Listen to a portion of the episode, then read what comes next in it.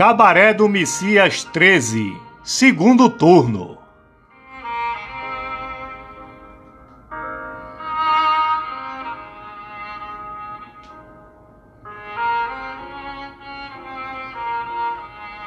Em tempos de milícia em metástase nacional, ocorreu o segundo turno por todo o país. Teve recorde de abstenções Festival de Fake News. Distribuição de cestas básicas ao som de jingle da situação. Boca de urna. Vice fugindo de debate. Funcionalismo coagido em ritmo de frevo.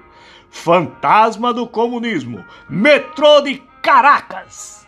Editorial do bom senso e negação da segunda onda de Covid tudo com a complacência da mídia tradicional e da justiça eleitoral. Muita gente de quartel, delegacias e igrejas concorrendo no sonho dourado do Estado policialesco. O Moro aproveitou a data para virar consultor da Odebrecht. Já o PSL viu que dinheiro não é tudo, fora caixa 2 nem na vida, nem na eleição. Os apoiadores do Minto